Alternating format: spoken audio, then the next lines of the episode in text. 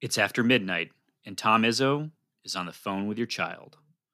The South has all these Confederate flags, but can't seem to find a rag to put over their mouths. Some Big Ten basketball players find themselves as free agents once again. Athletes are continuing to lead the charge on justice, and we get into your Twitter questions. You're listening to Can't Read, Can't Write.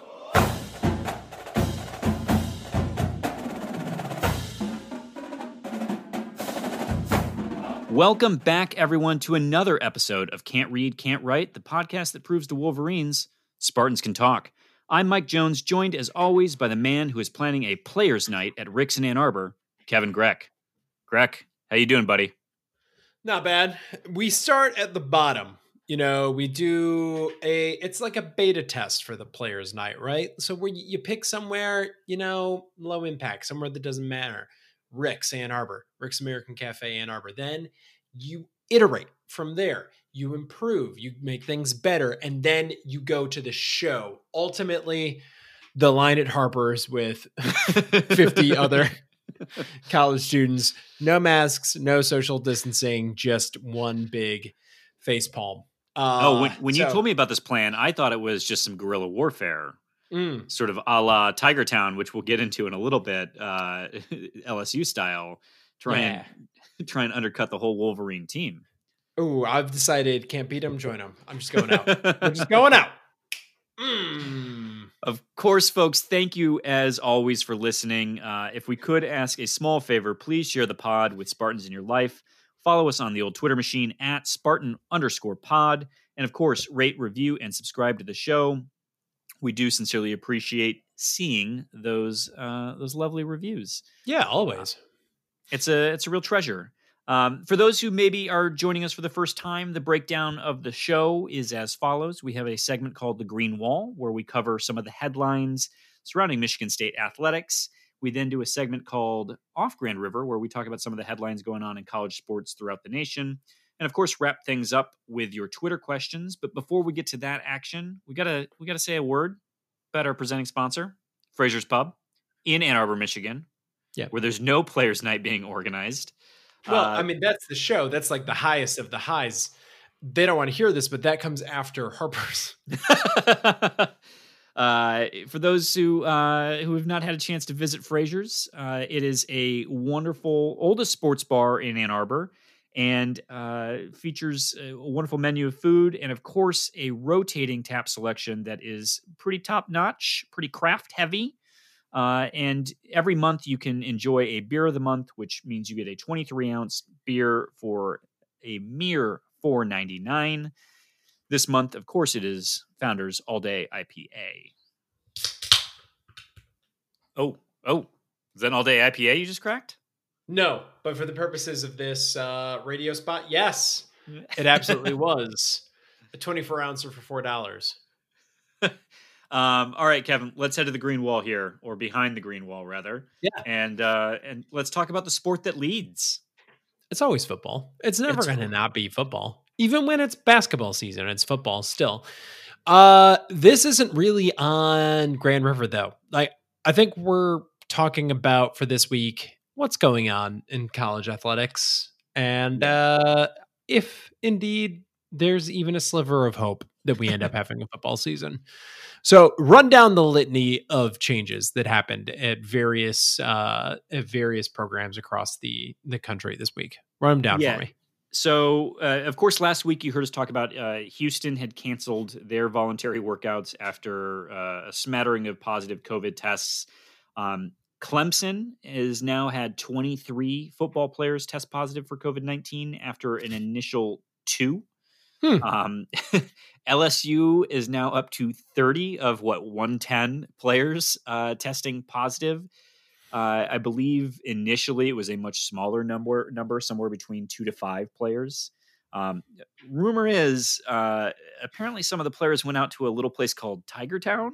Um, which is a sort of clubbing experience. Um, because you know that's what you want to do when you're supposed to be socially distancing and uh, and doing voluntary workouts after a rigorous testing procedure. Go Going to the club. To the club is, I think we're not. I think I can use this word literally the worst thing that you could possibly do. Like dancing in a confined space with no masks on, breathing each other's stanky air is like exactly the COVID soup that you want to be avoiding. yes. Like, I can't think of very many worse situations than that. Certainly not like mass market uh, situations. So not a good idea, guys. Uh, Nope. and we should uh, pass out uh, like we should pass out news articles about Tiger Town to everyone in line at Harper's right now. Uh, and and last but not least is Kansas State, who has shut down their voluntary workouts for 14 days after 14 of 130 tested individuals came back positive. Um, what's interesting is at least about a, a handful, or at least LSU, Clemson, and I think maybe Houston, is that they all came in initially with low positive numbers, much like MSU. Um, and then they spiked. And I, guess the question is is college kids being college kids inevitable? There's a degree to which college kids being college kids is inevitable, I think. Like these guys are all going to hang out with one another. These guys are all going to socialize to a degree. The question is should these institutions be open right now or should they should the fire marshals be getting involved with this? Like these are obviously public health hazards these areas, right? I mean, is it Mm-hmm. it I mean, is that fair to say? It I mean, like the it. data's in. Yeah. So I I do feel for these guys. I feel for college students right now. You are about to have a pretty terrible year of college in terms of the social aspects of things that we've come to take for granted. And I'm sorry about that. I am truly that Yeah. I. I have all the empathy in the world for you. It sucks. Yes.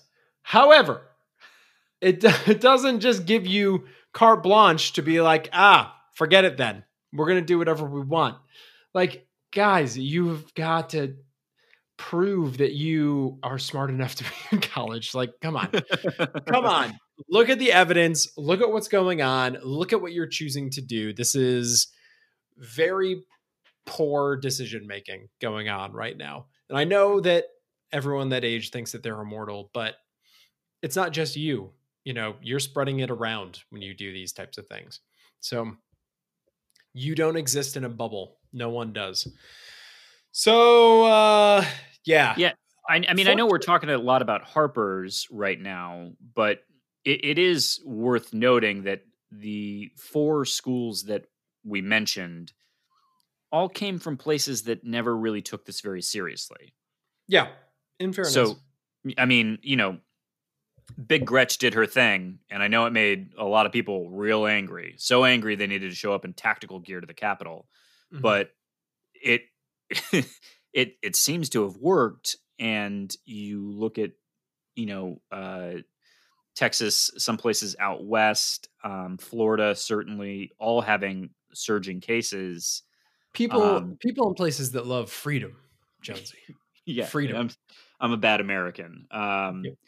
But it- you know i we had sort of talked about this before we started recording but I, I i genuinely and i think we have maybe a slight difference of uh, not necessarily opinion but speculation on what happens if if a state is undergoing a, a huge surge and a team has to travel there um I, I do think because you know you had mentioned about uh, quarantining and limiting exposure while you're in town possibly limiting the you know having a shorter stay in that stadium Mhm. um, but you know there's still officials um, camera crews there, a whole host of people that players will inevitably kind of interact with um, and some of these states may have uh, lesser restrictions on even people in attendance like I, Yeah. I assume that to go to spartan stadium i don't know how well this will be enforced but that you're going to have to have a mask on um, Uh, yeah, I, I think that's fair to say that there that will be enforced in the stadium. doesn't seem to be the case at like LSU. well, maybe it will now. Finally, uh, maybe they'll learn their lesson. But uh, yeah, I, we'll see how this goes. You can still recover from this and have a college football season. It's a bad start. There's no doubt about that. We're off to a bad start here. Yeah, it's early. But it's still possible. Or this could just be an indication of what's going to happen at every team at some point. And uh, this was a terrible idea from the onset, which we all kind of suspected it might be. And uh, it's time to give up on it until there's a vaccine.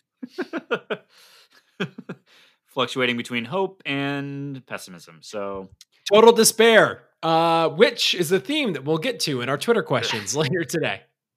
Um, so the only other football news that I, I, think is maybe worth chatting about is a 2021 prospect, Andrel Anthony Jr., who plays out of East Lansing High School. He's a four-star wide receiver uh, who has announced his uh, top four, and uh, Michigan State was in that top four. Uh, very exciting, though. I I guess I would really kind of hope that a guy that close to home we'd be seriously in the running for, right? Oh, yeah, I would think you'd be in the running, but I also I wonder if, you know, you grew up in a college town, maybe you don't want to go to school there. I think that happens too sometimes. Um so we'll see. Uh, we haven't really been talking about this, but uh, there was some recruiting heat, and now it seems like maybe not so much recruiting heat uh, yeah. at the moment. Um, the uh, the recruiting rankings for MSU don't look that spectacular right now. So maybe again, maybe we kind of recover from this, or maybe it is just very difficult for this coaching staff to be making brand new relationships under these circumstances. Yeah.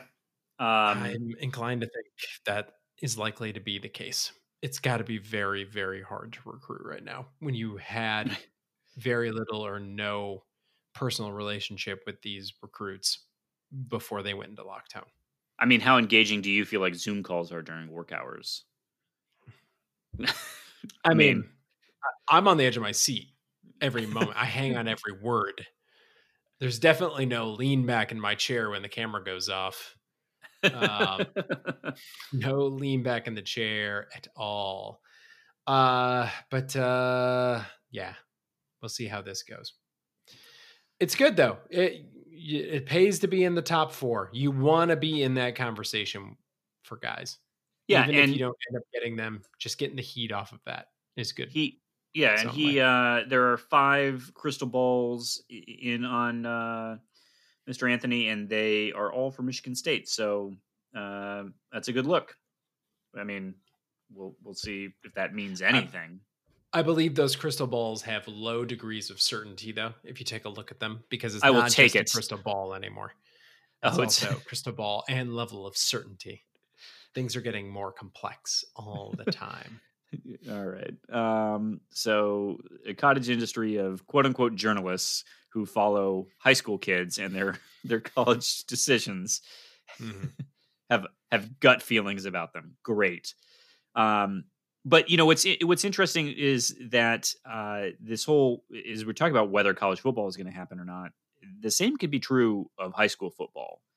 Mm-hmm. Um, so I do think that will make the the remainder of of recruitment kind of interesting in that you know some kids are going to not necessarily have the same season and so you know coaches are having to make decisions with less recent film it, will just be I don't, I don't have any thoughts on systemically how it plays out but or systematically rather um just more that it'll be a, a curious phenomenon on you know we're dealing with sort of phase one of covid and and in particular the the problems of recruiting during a lockdown Mm-hmm. But then as a recruit, your problems start to tick up if you don't have this next season.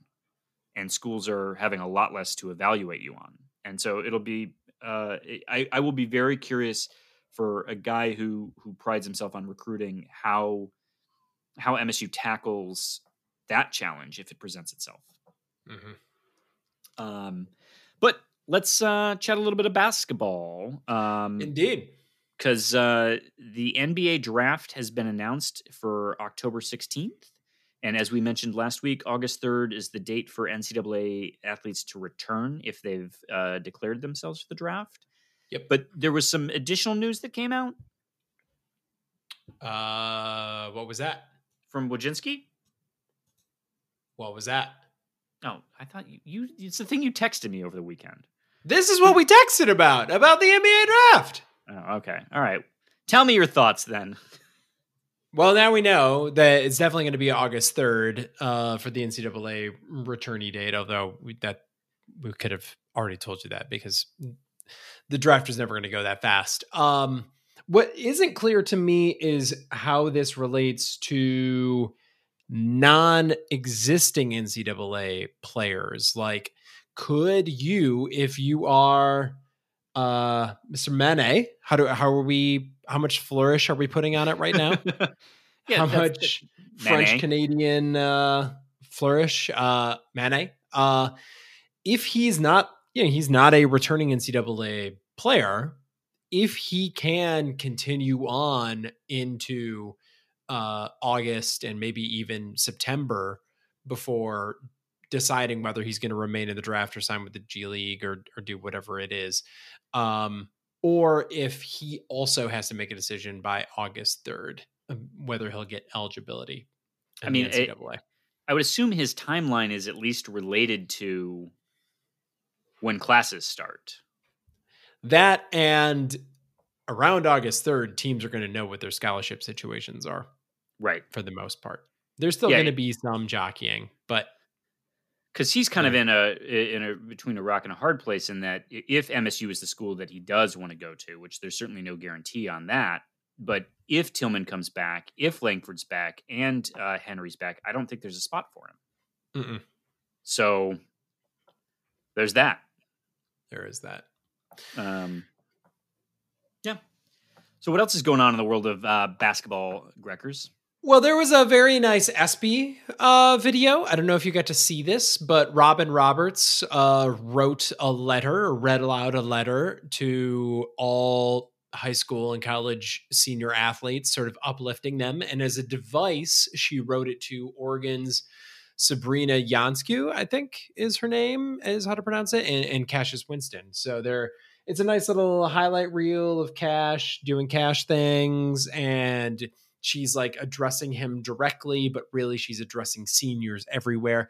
It was it was nice. It was uh, heartfelt and it, it tugged at the heartstrings a little bit. Is it gonna make me um, misty eyed when I see it? It's you because you're a little softy guy. Yeah. You uh, you've already shed a couple tears over Cassius and, and company.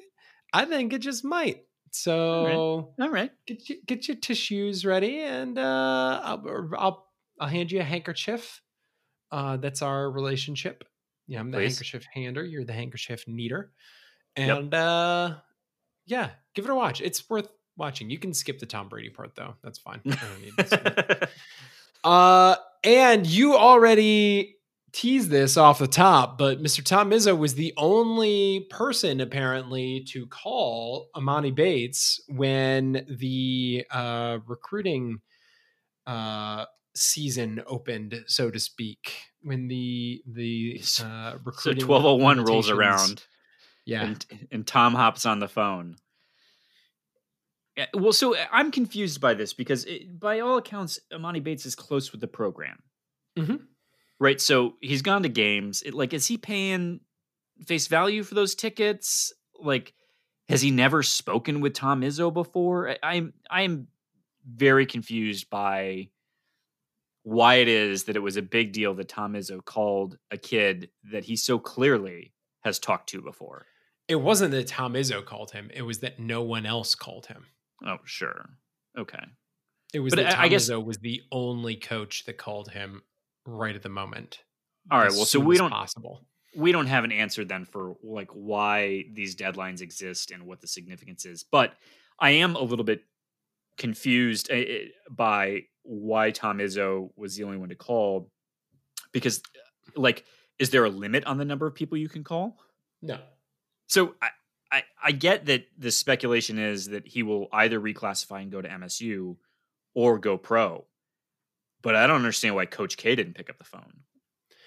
Uh, because you can only call one guy right at midnight, and this says who your top Um, priority is, right?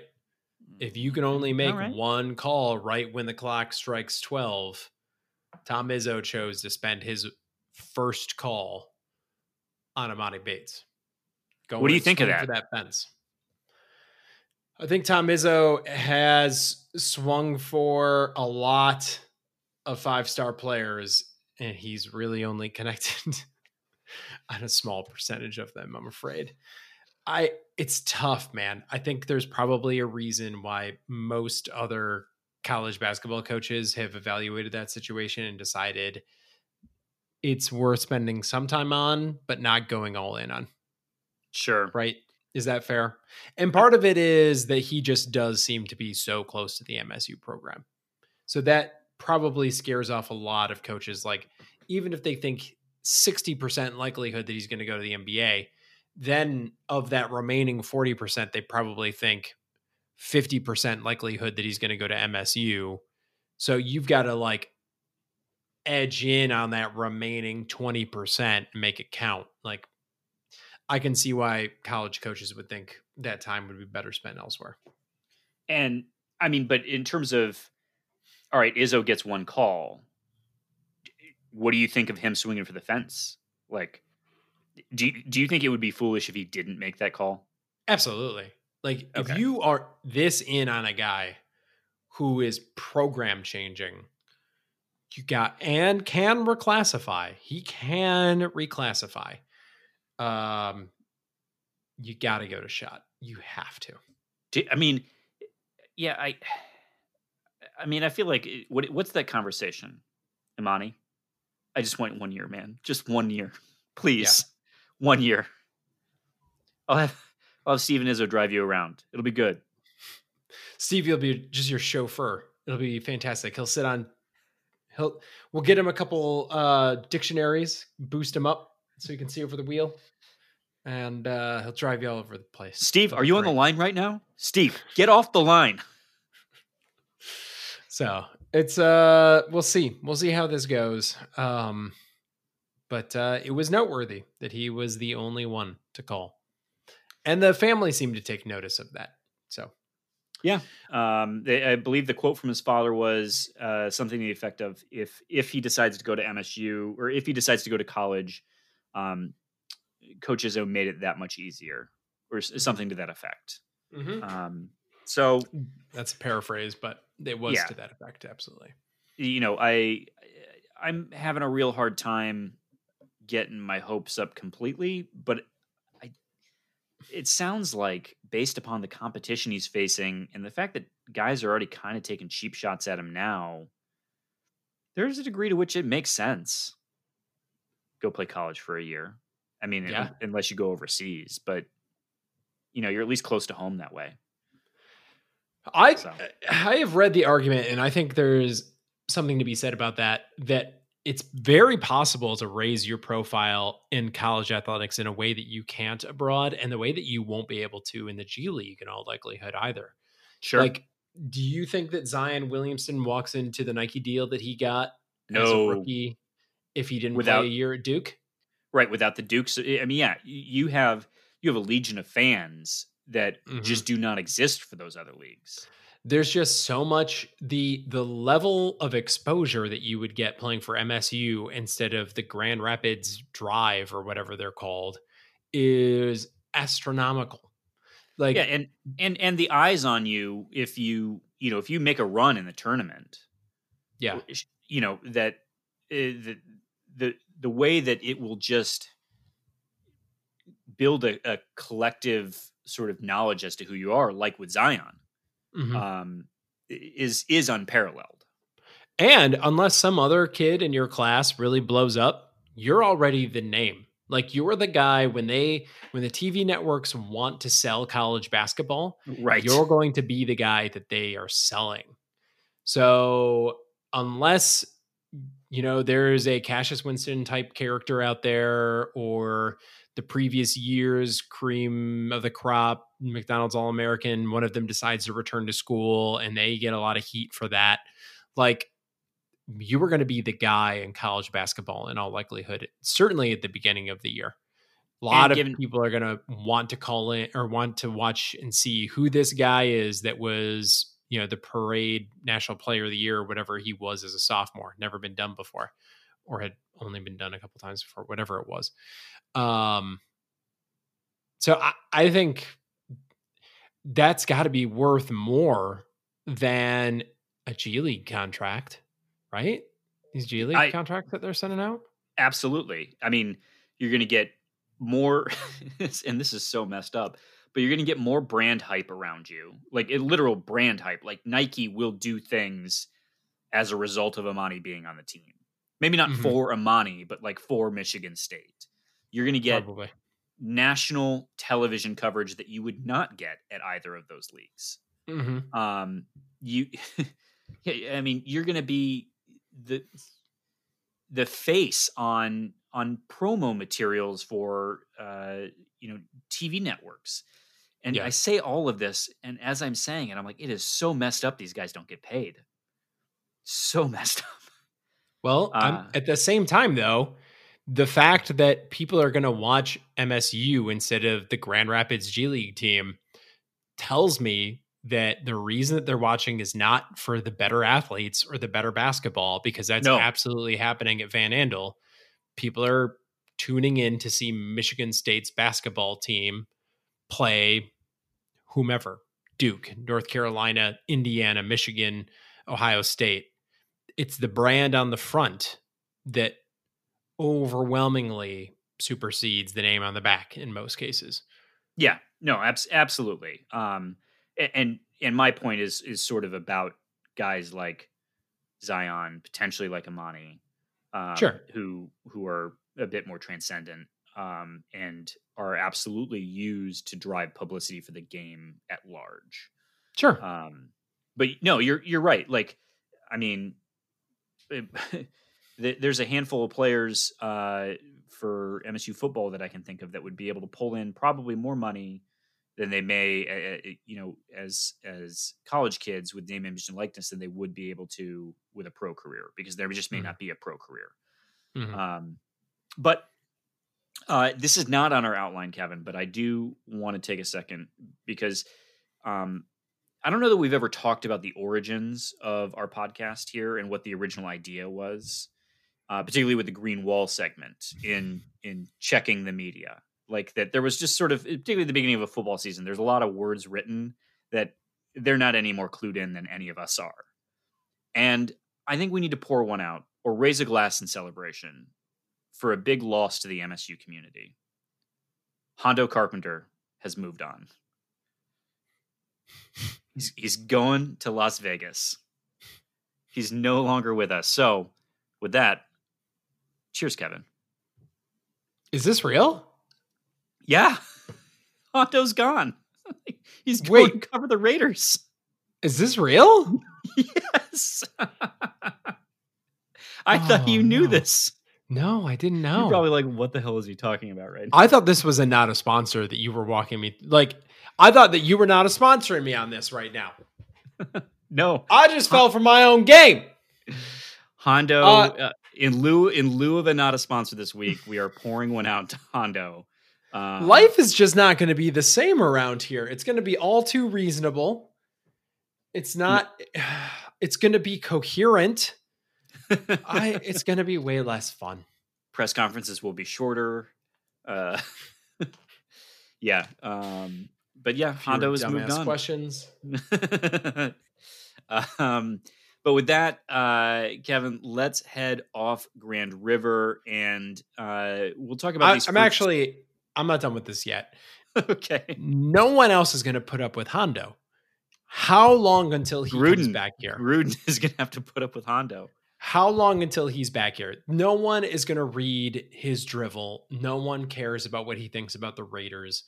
How long until it doesn't work out and he is back here?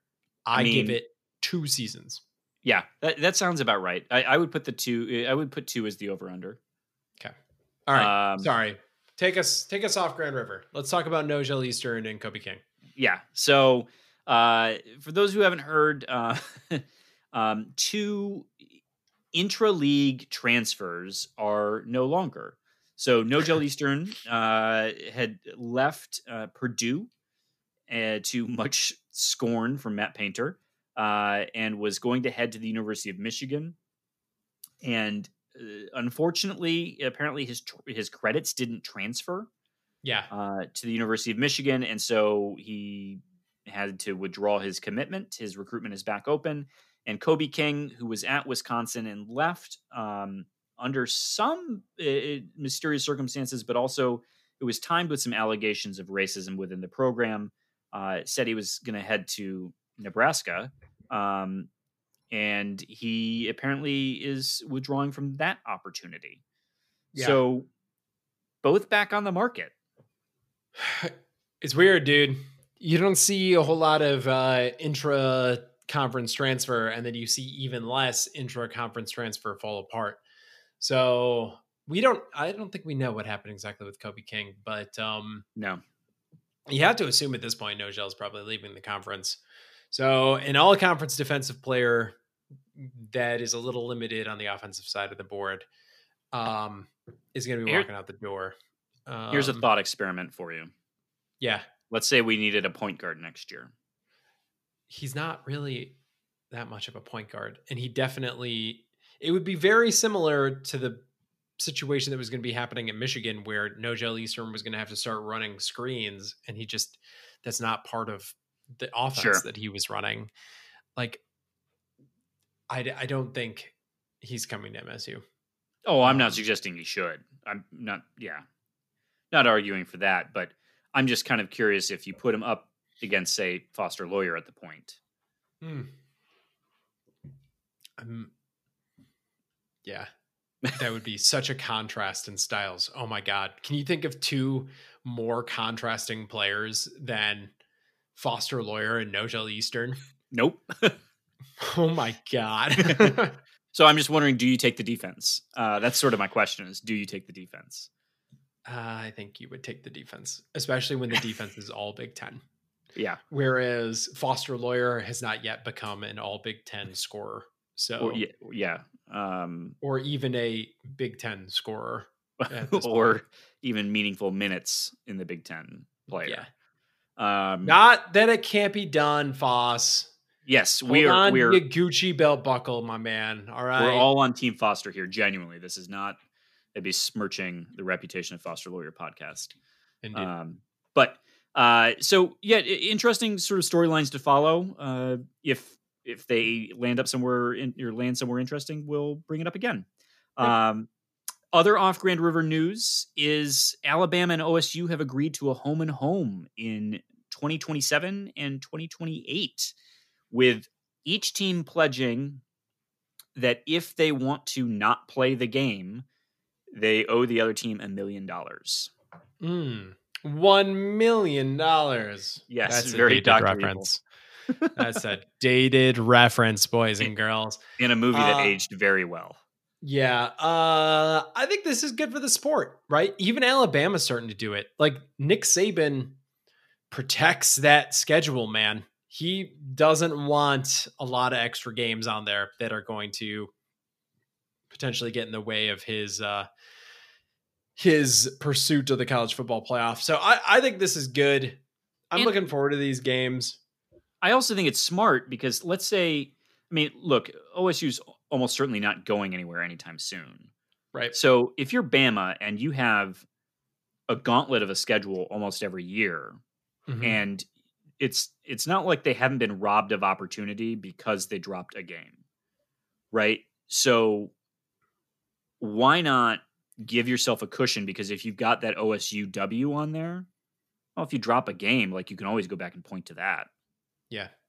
So There is the fact that it's very, very unlikely that Nick Saban is going to be coaching in that game.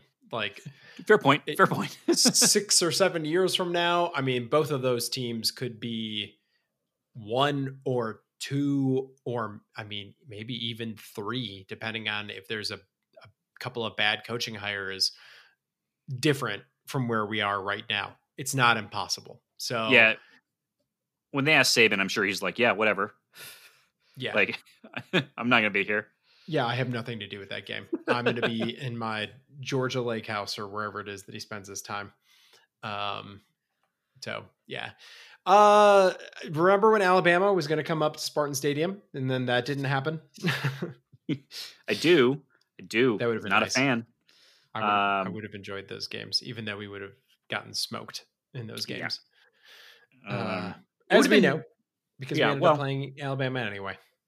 And uh, we had one half of against Alabama that was pretty solid. Yeah. So there was that. Um, Pretty good. And then they broke the team in the second half. well, at least you know. Uh, well, we don't need to. We don't need to trample on Iowa anymore. But I, our bowl game experiences were the same yet very different as it relates to the first half. Um, but let's talk about the continuing conversation about racial equity and justice in the United States and how Mhm. athletes are handling it, because there has been uh, I don't want to say exciting developments. I, I feel like that's sort of um, a little bit too flip, but uh, the University of Texas has um, its student athletes have made a series of, uh, of well thought out demands uh, to their university uh, to get it to commit to ongoing racial justice in the United States and to no longer promote uh, racism and uh, the racist past of the United States. And that has found its way, uh, and those demands have um, have materialized in a few ways. So first, um, they have asked that the athletic department donate 0.5% of their annual earnings to the Black Lives Matter movement and Black organizations. Uh, establishing, they also asked that it establish a permanent Black athletic history exhibit in the Athletics Hall of Fame and rename parts of the football stadium after, after Julius Whittier, the first Black football letterman at the University of Texas, Austin. In addition uh, to the demands that are specific to the athletics department, athletes also want the University of Texas to rename campus buildings named after Texans who were proponents of segregation or held other racist views, remove a statue of prominent segregationist James Hogg, and discontinue the school song The Eyes of Texas, uh, which has ties to minstrel shows and was created during segregation. There's also some thought that uh, it, it, it was a, I would have to re Google this, but that it was a, a play on a, a similar song that was uh, very racist. I Hmm. anyone who wants to Google it, Google the, the history of the Eyes of Texas. It is not great. Um, the uh, the last call out to action is uh, requiring a module in the history of racism at the University of Texas and increasing outreach es- eff- outreach efforts to inner city schools in Austin, Dallas, and Houston. Um, the these are all, uh, in my view, very frankly reasonable requests.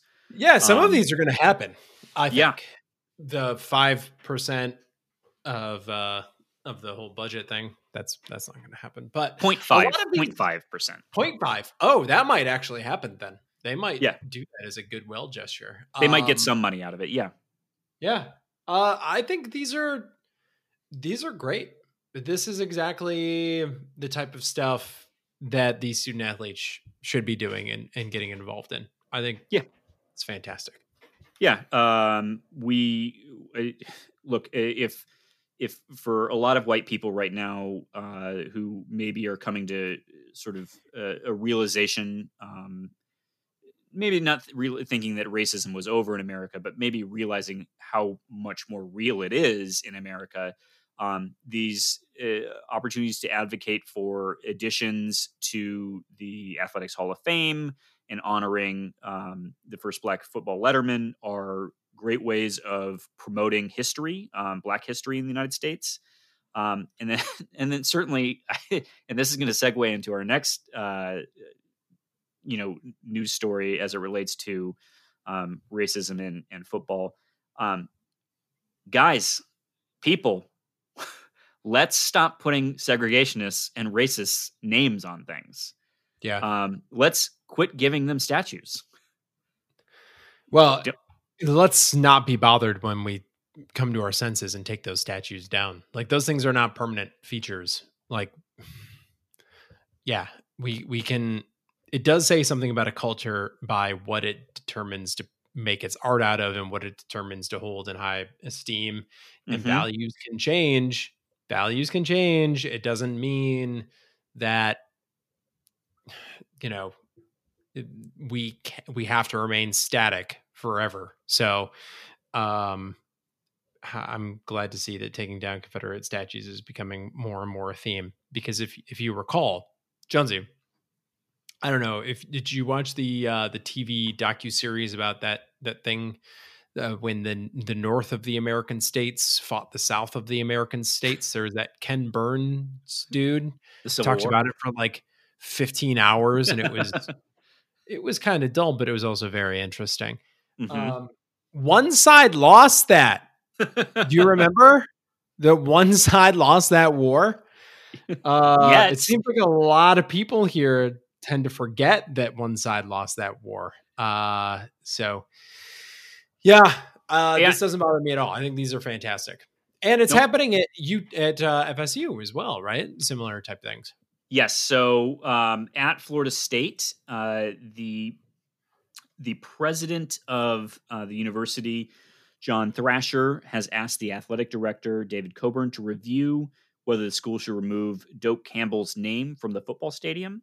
Mm-hmm. Um, the uh, the FSU football team, or one of one player in particular, we should give a shout out to uh, former Seminoles linebacker Kendrick Scott, started a petition asking uh, for the name to come back, come down over Campbell's pro segregation views while serving as university president.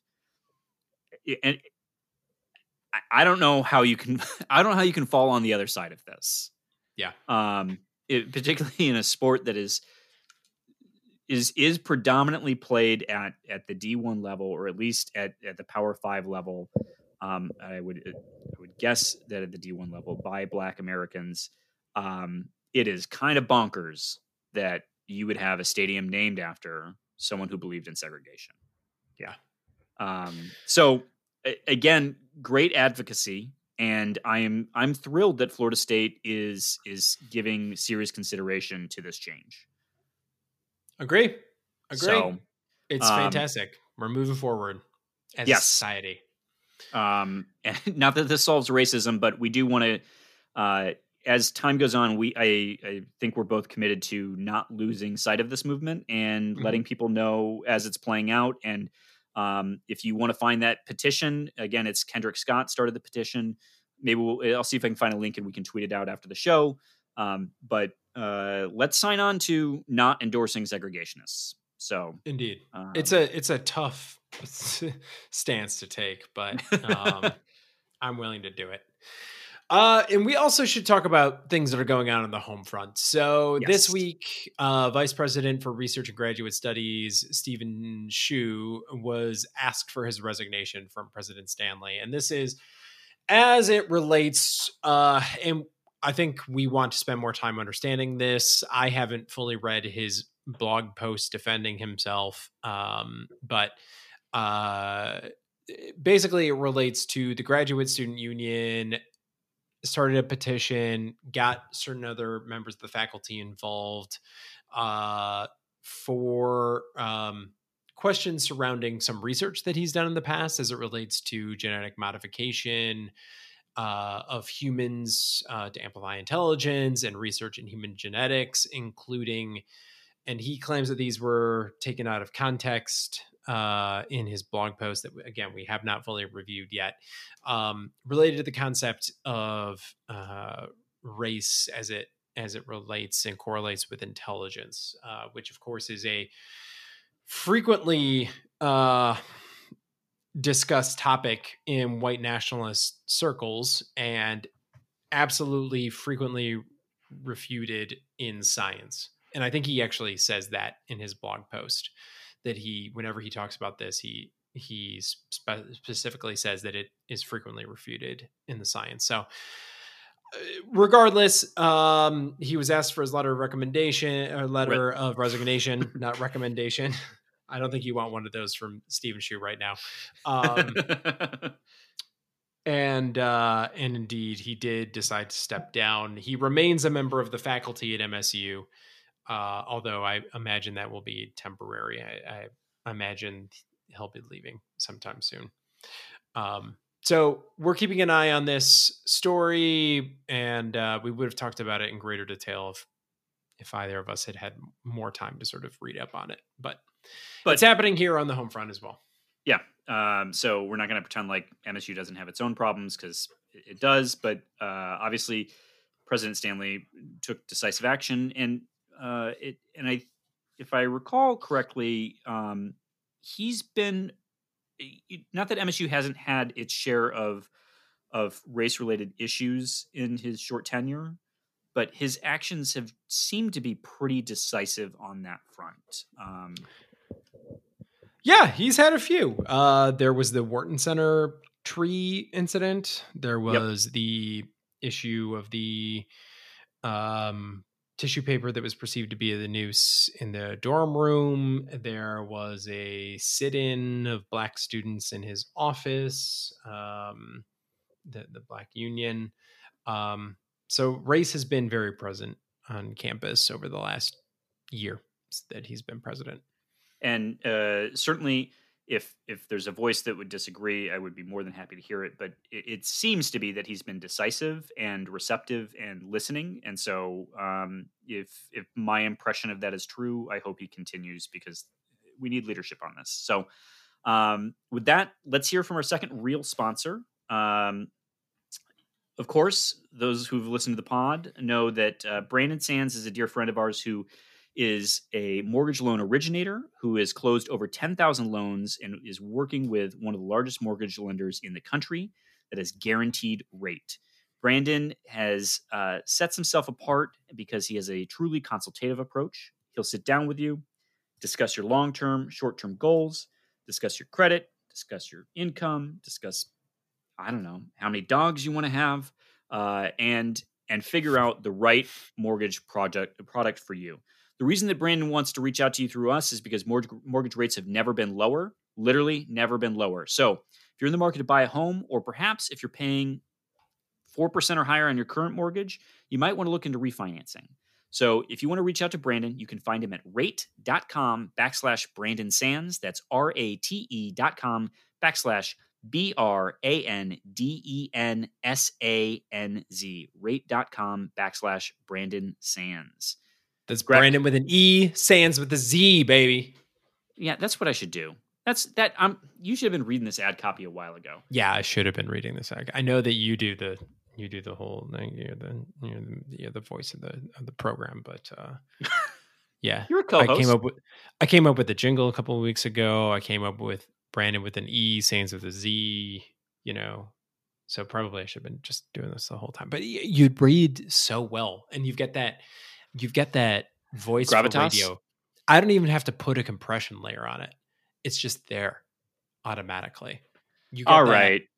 you get that su you get that croon really in the voice. So continue. I'm over you. All right. Say something to me. Talk to me, baby. Let's let's talk about Twitter questions. It's the highlight mm. of the show. Mm. All right, let's do it. Let's go. And we're going to start off with a first time questioner who I think we had an autocorrect issue with the question, but oh, Lynn Fish, Lynn. welcome to the show. Yeah, thrilled to have you. Papa. Whose question? Who, Lynn? I apologize. We're going to read your question as it was written. What's the over under for Dan's at football or even a football season? Oh, Dan's at football. Yes, of course. The over under for Dan's at football. Uh the over under. I set the over under for Dan's at football at Wait, Th- four Dans. Well, so wait, hold on. Let's do the math on this. Mm-hmm. Uh, Spartan Stadium holds what seventy five thousand. Uh, I think it can flex up to seventy eight, something okay. like that. We'll say seventy five. But how many of those people are Dans? So we're gonna have twenty five percent admission. Yep. Right. So that brings us down to what's a quarter of seventy five. Uh, Go ahead. I'm not bailing 20, you out on this one. Do the twenty thousand. Twenty thousand. Yeah, it's in the neighborhood. Twenty thousand. All right. Just so we We got 20,000 people there. Uh-huh. How many of them at a at a given game are a Dan? I'm gonna say what percentage of the male population could be Dan? Possibly like a fifth of a percent, right? So I'm gonna say I'm gonna give it a hundred Dans. I like this. I like this. So uh, you get seven home games. Let's say the season gets cut off by the fourth home game. So yeah, but you're gonna the, you're gonna have duplicate Dans. You know, frequently the same Dans are gonna show up. uh, but I think Lynn's question might have actually been uh, uh, how many games or even is there going to be a football season at all? Sorry, Lynn, you only get one question. We answered it. Dan's at a football season. Um, Lynn, you get as many questions as you like. Uh, what do you got? Uh, I, let's say there's going to be a football season. Sure. Right. I'm feeling good right now. This instant, right now, I'm feeling good in spite of all of those things that we said earlier. Yeah. So next up, from how are we pronouncing this? Eland it, Bloom. It, Eland Bloom. I I read it as E L Ind de Bloom. Um, asks, do you think there will be blowback if college sports moves forward and kids get sick or, God forbid, die, especially since they raise so much money for the university system without being paid? Well, that's the rub, isn't it? Um, I mean, we're already dealing with CTE, right? Don't we all just sort of look the other way on what we know right now about CTE for this? Yeah. So it's sort of a similar thing, I think. Mm-hmm. Is it not? We've decided to let these young people take an a, what is hopefully an educated risk um and we we do it to support schools that we feel are special to us right yeah i mean yeah. that's how that's the whole system and how it breaks down um but eh, you know i think the question is at least i i think there's something more acute about this right? Because um, I mean, CTE had decades of buildup, uh, and then discovered, and then it was like, all right, well, you you found out about it and you kept playing. Um, I feel like college kids maybe feel like they have less of a choice right now, uh, mm. despite whatever pledge Ohio State is making their players sign. Um, so I, I don't know. Waiver. I, it's a pledge. I tend to agree. Uh, I I do think, uh, or I guess not agree, but uh, I guess it's sort of couched in the question. But yeah, I think there would be some pretty serious blowback. But some college students have already died.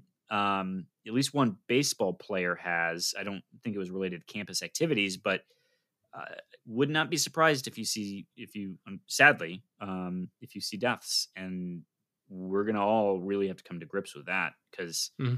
I know we're over here having a whole podcast about these sports, and really want to see them, but I would I would feel not great.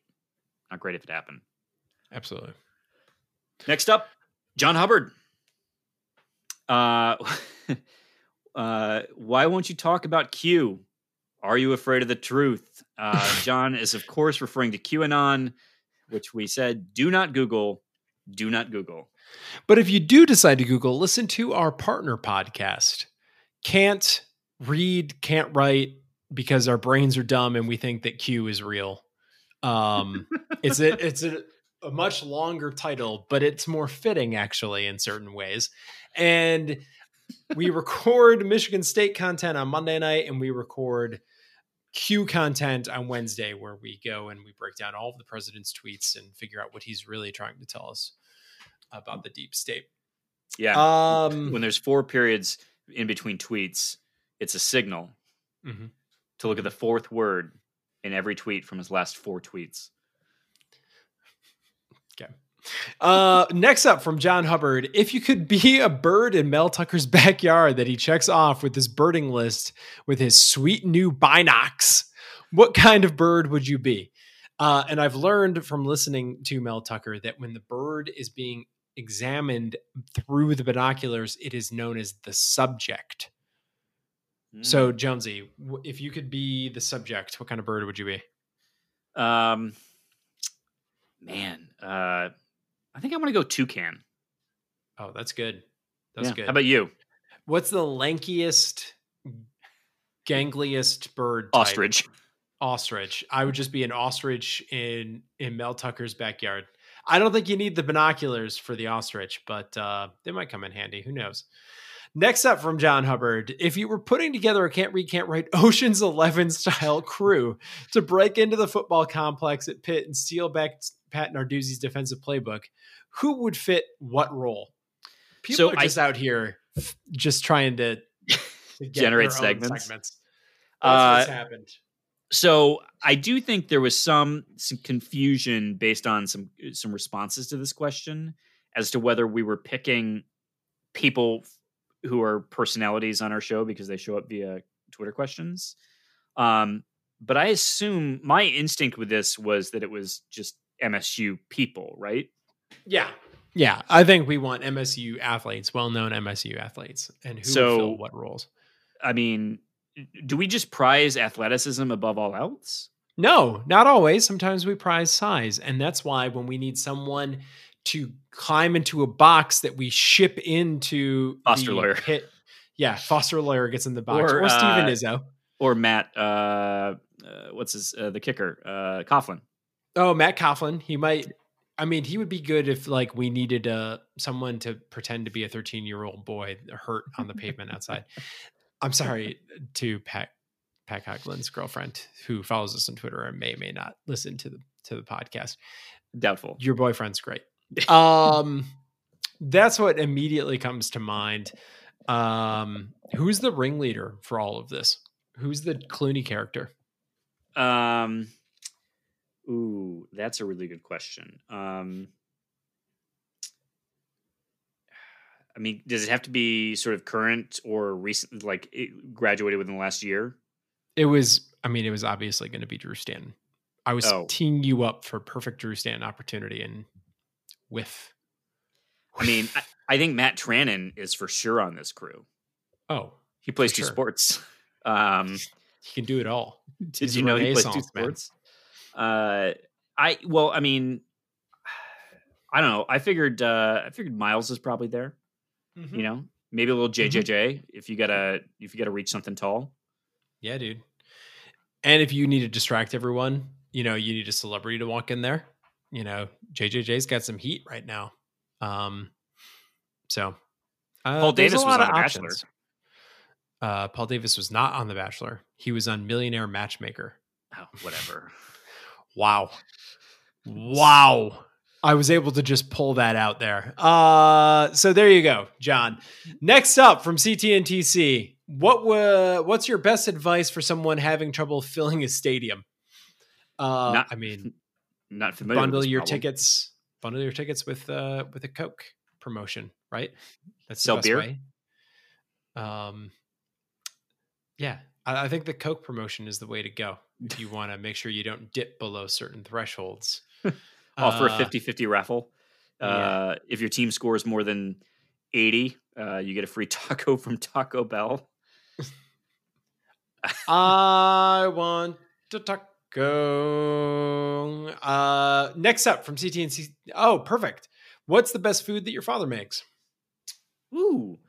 Uh, I got to go with. Um, oh God, this is this is tough. Um, but While you think uh, about that, the answer yeah. for me is chocolate chip cookies. Dad's got a pretty mean chocolate chip cookie. no way. Uh, yeah, that he's he's iterated on and he's got it down. So when you go over there, you get yourself some chocolate chip cookies on your way out the door. But if you ever have a Mickey Greg chocolate chip cookie, don't have a second.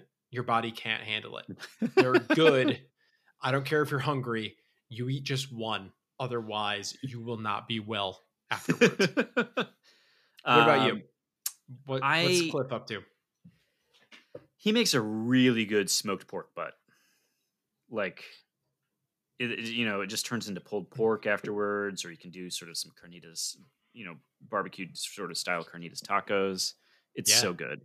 Yeah, I can buy that. So good. He smokes it for like 14 hours. It is perfect. Yeah. Um, favorite basketball halftime show from CTNTC, and you cannot pick Red Panda.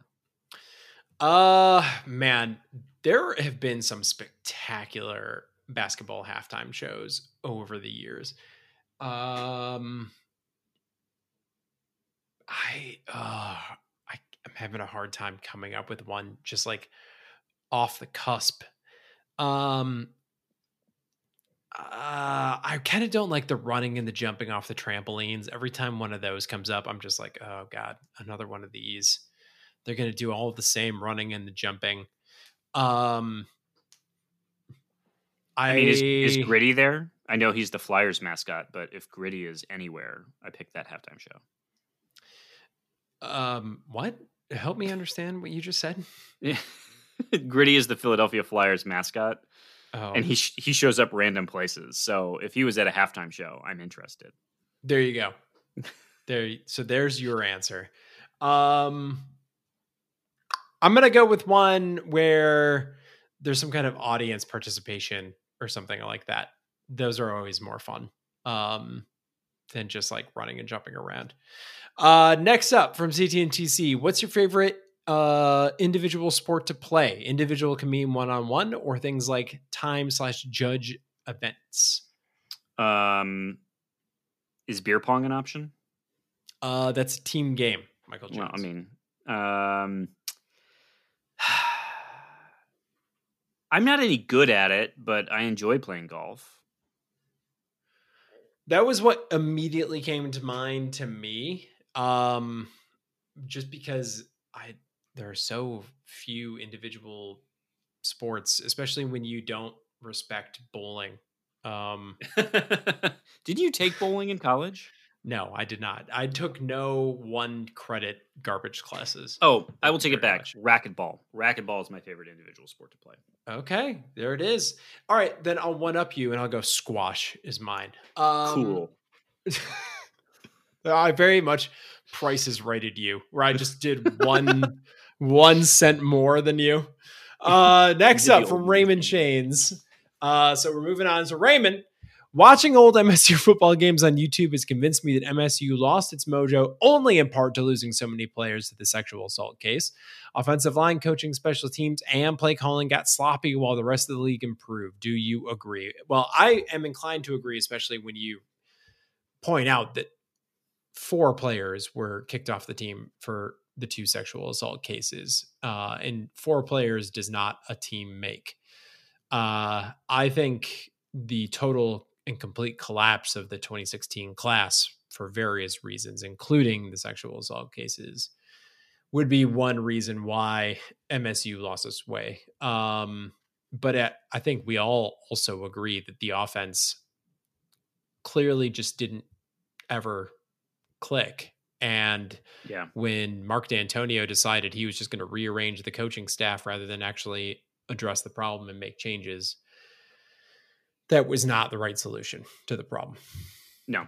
Um, and it's and it's easy to think like, you know, it may, maybe things are a little bit different if if those players stay, and certainly I, I'm glad they didn't stay. But the um I guess the the what if there is does does that recruiting success compound in any way? And I don't know that it does, but Raymond's points aren't wrong either.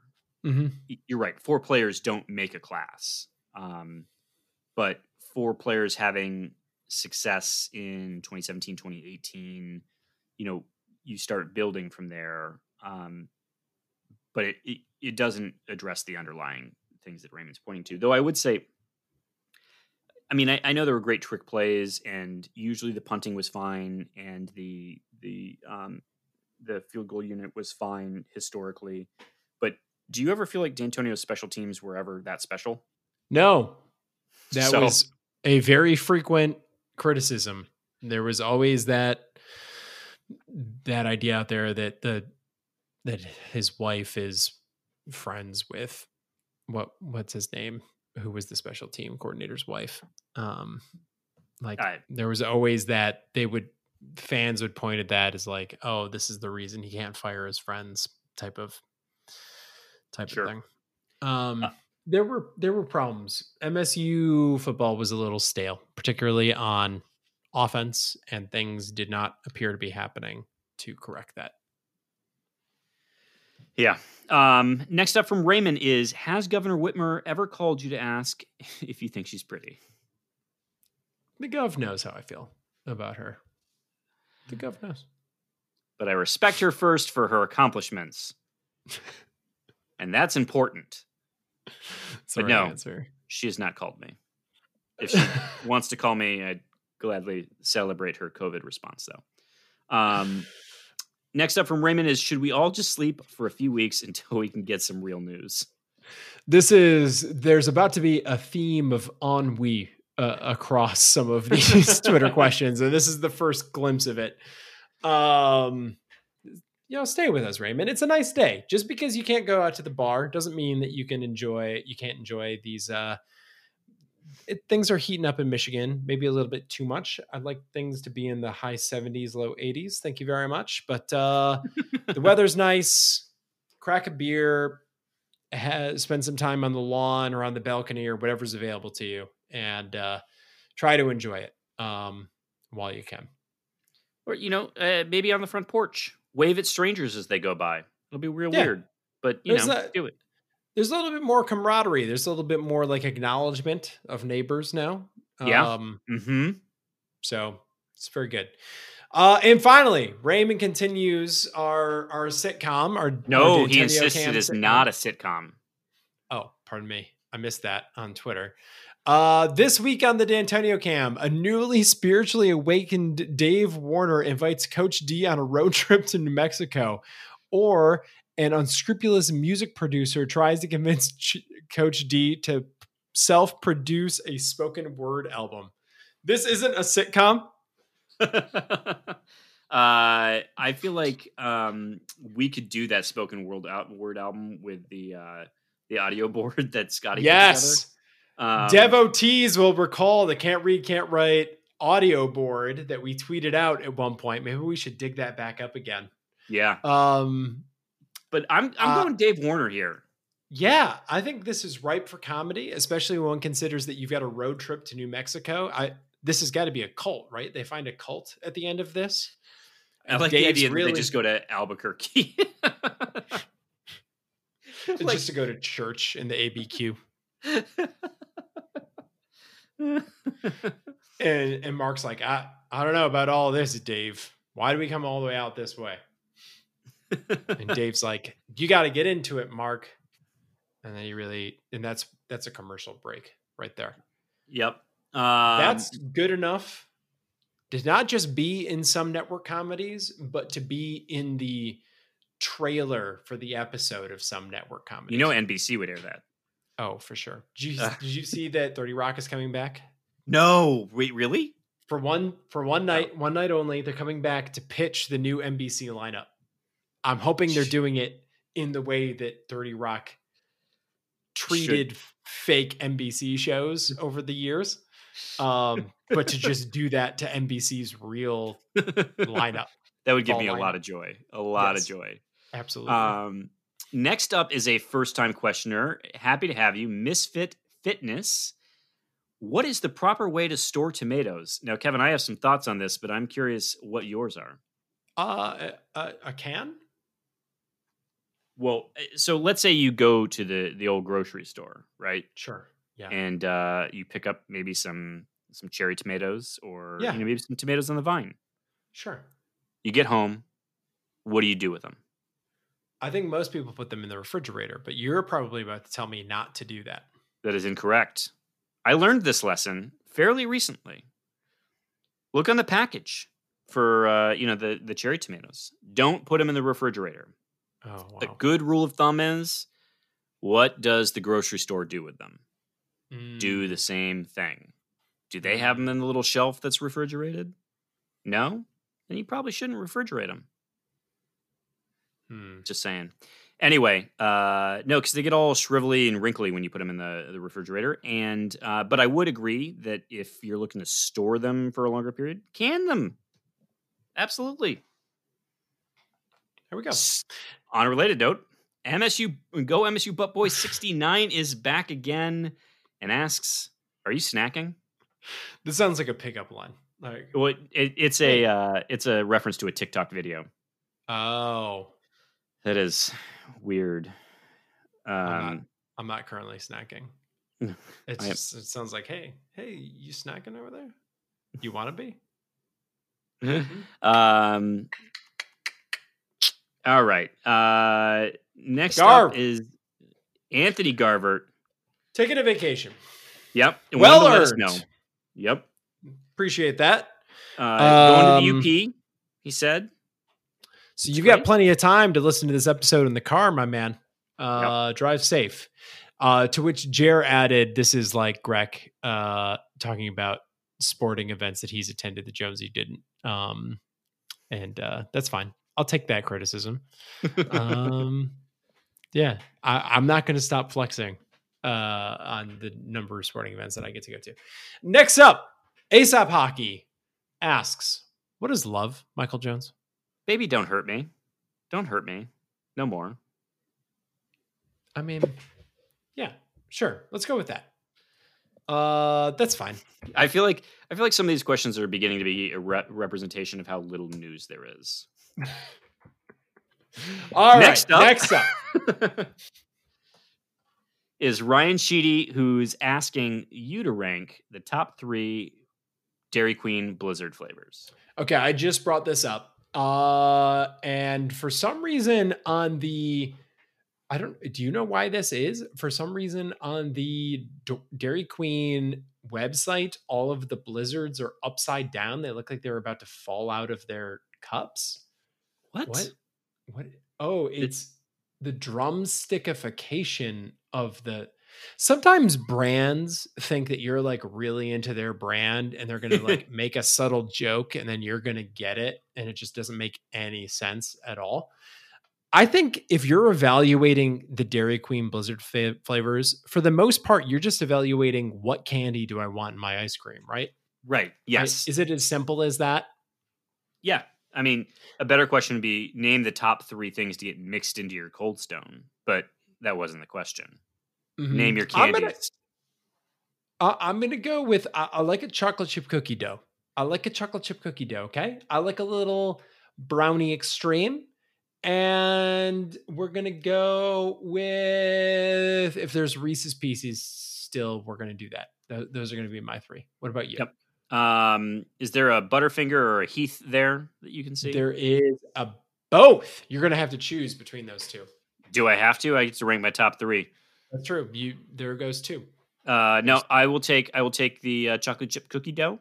I will take the Reese's and um, ooh, I'm gonna go Heath. Okay, there you go. Right. Not bad. Not bad. Next up, Sawyer like Tom. In honor of Father's Day, what is the most stereotypical dad thing you've ever done? And then she reminds us that I, even though I did have no no spawn, as she says here, uh, I am not exempt from this question. So, what's the most stereotypical dad thing you've ever done? I mean, the extent to which I love my Costco membership is is very daddish of me. Um, yeah, when I, finish mowing the lawn, I just rest my hands on my hips and I just look at it for a moment. I don't enjoy mowing the lawn. I don't like look forward to it, but when it's done, I'm just like, oh god, look at it. and you Look don't water it either. My domain. Nah, dude. No, no, I don't water it. Like I'm not doing extra work. I'm putting extra money in the lawn. Forget that noise. Uh, next up from Sawyer Like Tom, what is your success rate with the helmet shuffle? Do you is this like the shell game? Oh my god. Oh yeah, yeah, sometimes- yeah. At, at, no, no. Sometimes at- you say things that just undermine us as a podcast. no, I know what you're talking hard, about. and this is one of them. I know what you're talking about. Um, I uh, I was pretty good at that game. I'm going to go There- above ninety percent. There used to be a cheat when we were students. There was a cheat. If wherever it started, it always ended like one to the left of where it started, or something like that. I don't remember what it was.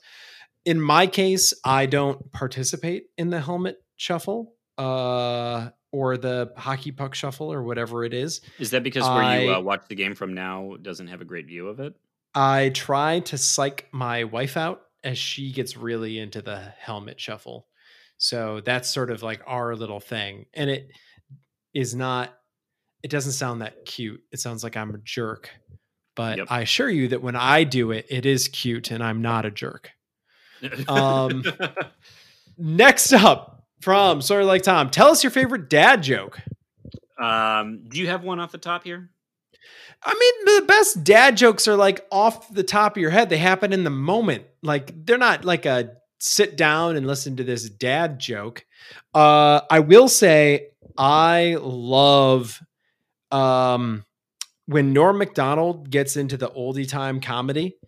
Uh, I love that stuff, and maybe you could call those dad jokes. What about you? Um, yeah, I don't. I don't really have one. I, I, I, I even googled some, and they just seem like a iteration of a knock knock joke. Why can't a nose be twelve the inches best- long? Because then it would be a foot. God. All right, moving on. What is the most tone deaf response from either a company or organization regarding the BLM protest that you've seen? And then she adds, I still can't get over how the Washington football team tweeted about it. Uh, yes, yeah, that one was fair. pretty rich. Um, Yeah. yeah. Um, uh, yeah. I'll I'll stick with with that. Uh, I can think of some other ones, but um, that one was is pretty good. Uh, I'll tell you some other ones offline, Greg. Okay, there we go. Uh, next up from Jer Bear. How many times have you gone in and out of depression in quarantine?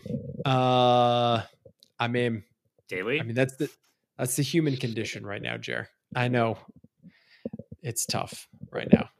Um, Yeah. We've we've addressed this on the podcast, and Jer, I appreciate you bringing it up here as well. I mean, there there are good days and there are bad days, and uh, I mean, there's just so much to be discouraged about if you go and you just sort of evaluate how things are trending and, and looking countrywide. Um, yeah, not not an easy time. No one is going to look back on this and think, "What a blast!" Nope. Uh, nope, not at all. But uh, it is maybe a good reminder, and this isn't applicable to Jer, obviously, because he knows to to reach out to us whenever. But if anyone needs to chat, um, DMs are open on Twitter, Spartan underscore Pod. Uh, just say hey. One of us will say hey back and uh, Mhm. chit chat. So, um, because it is a depressing time. Uh, next from Jer is uh, the Wire characters as Big Ten basketball and football coaches, and is Bodie the best character development of a non-main character in any media? Um, I feel like people are really pitching some segments here, buddy. Yeah, they want they want that segment heat. Uh, I will say uh, the character progression, just because we've already talked about Thirty Rock of of uh, Dennis Duffy, I think would would give Bodie a run for his money. I mean, just where Dennis Duffy starts, then becomes you know the Beaver King of New York, and then the sidewalk hero, and then of course his you know he ends the series in a you know the new normal of families in America. You know he ad- adopts a son. Um, I mean that that is one of the the finer uh, character arcs that I can think of in in TV history. Um, but Bodie also good. What about you? Um, I would throw on, and maybe because it's Aziz, people would uh, consider him a main character, but um, Tom from Parks and Rec uh, has a pretty meaningful progression through that show. Um, actually, one of the more meaningful progressions I think of any character on that show. And I don't know that I would call I, I would say he's a supporting character and not a main character, but someone might disagree with me. I forgot to add that Dennis Duffy also gets caught up in NBC's To Catch a Predator. Um, yes, he he was- does. he was certain that that chick was was 22 or something or in college. I don't remember what the line is. I'm not doing it justice but whatever. Uh moving on from jer uh related. Have we ever held anyone accountable for the killing whoa. Uh, related, have we ever really held anyone accountable for killing kids with workouts in ungodly heat and asking players to be obese to play only one sport slash position? Because, okay, we fired Durkin, I guess, but beyond that, I don't think we'd really care collectively, to be honest. Uh, this is a darker version of kind of what we were talking about earlier with COVID. Um, I mean, this this is sort of the problem with college athletics, right? Is that we care more and high school athletics. I think most of the student athletes that die due to dehydration in workouts are actually high school kids. I mean, not just because they're way more high school football players than college football players, but I think like disproportionately so, high school kids are more likely to to die under those circumstances. I will say that societally, we no longer accept that as like something that can happen occasionally. Um, right. Yeah. Obviously, a preventable death. And when I was younger, much younger, we had a, a student at our high school um,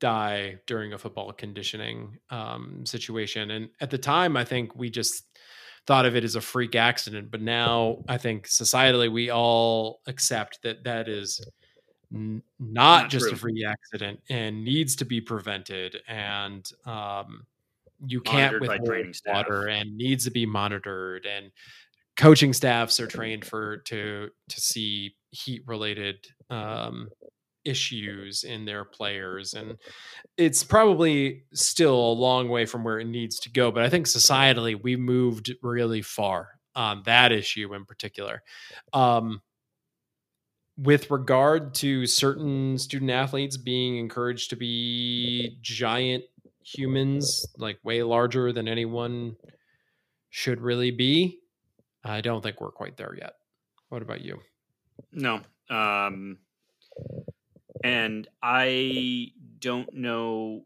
I mean, I just don't know enough about the sports science of it because you know, um, my understanding is, for instance, uh, sumo wrestlers are in great shape, but um, also required to be obese um, mm-hmm. to play one sport. So, um, you know, uh, wrestling, generally speaking, has a whole weird weight culture behind it uh, that isn't necessarily obese, but encourages some really drastic behavior as it relates to weight. Um, and and I, I'm sure that people who are interested in wrestling would come back at me on that, and that's fine. Like I, I, I don't have enough of an understanding of your sport, but I would hope that someone would meet me halfway there and say, yeah, but there's some weird behavior that if someone who didn't play that sport exuded, uh, a, a, psychologist would not be okay with that. Um, mm. So, weight in sports is bizarre, um, and uh, I don't know what to say about it other than that. Um, I don't think we're going to hold anyone accountable for it because it's the nature of of the sport in some ways, right? Yeah. So, good yeah. question. Unsolvable. Still a lot of a lot of a lot to go. Um, so next up, upper deck jerk guy. You want a lightning around this thing? Sure. We've got several. Uh, upper deck jerk guy. Appreciate you. Uh, first up, I haven't been on the Twitter Twitters much this past week. What did I miss? Um, that's a good question. Uh, honestly, I was not on the Twitters much this past week either, uh, and I don't know that you were either, Greg. Um, I was checking out on the Twitters.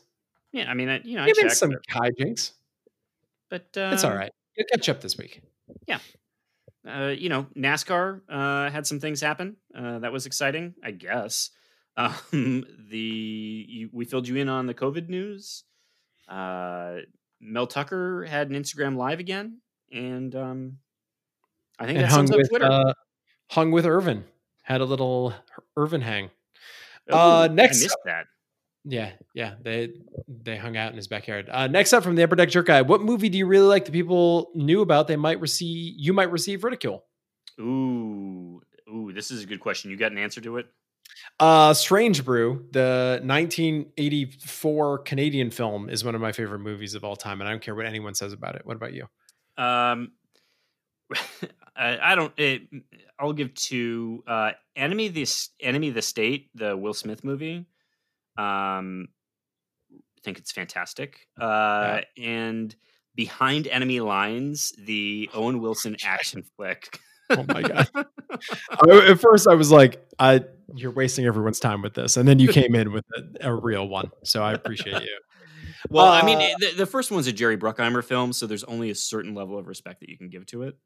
Um, but anyway, uh, next question is: Is Greco, Greco, Greco? uh, yeah, sure. Grieco related to Richard Grieco. Uh, yeah, that's my uncle. Uh, next up from Upper Deck Jerk Guy, what is the best logo in all of sports? Obviously, it's obviously it's Sparty. Spartan Helm, Spartan yeah. Helm, baby. I do think that that is easily the best logo in the Big Ten. Definitely one of the best in college sports.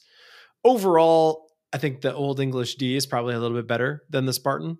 Um, and that's just our regional area. Is there a, na- a nationwide logo that you're just like, ooh, that's that's sharp. That's a good look. I mean, my answers all are all biased, so I don't have a great great answer to this one. Okay. Next up, from the Upper Deck Jerk Guy, what do you believe that could be considered by some to be a conspiracy theory? Uh, uh, JFK was not killed by Lee, Lee Harvey Oswald. Okay. A 911. Uh, if you could get a walk on part, if you could get a walk on part in any franchise, what which would it be? Ooh, like uh, so a franchise movie. Um, yeah, probably. Ooh, ooh, ooh, ooh, hold on, hold on, hold on. Um,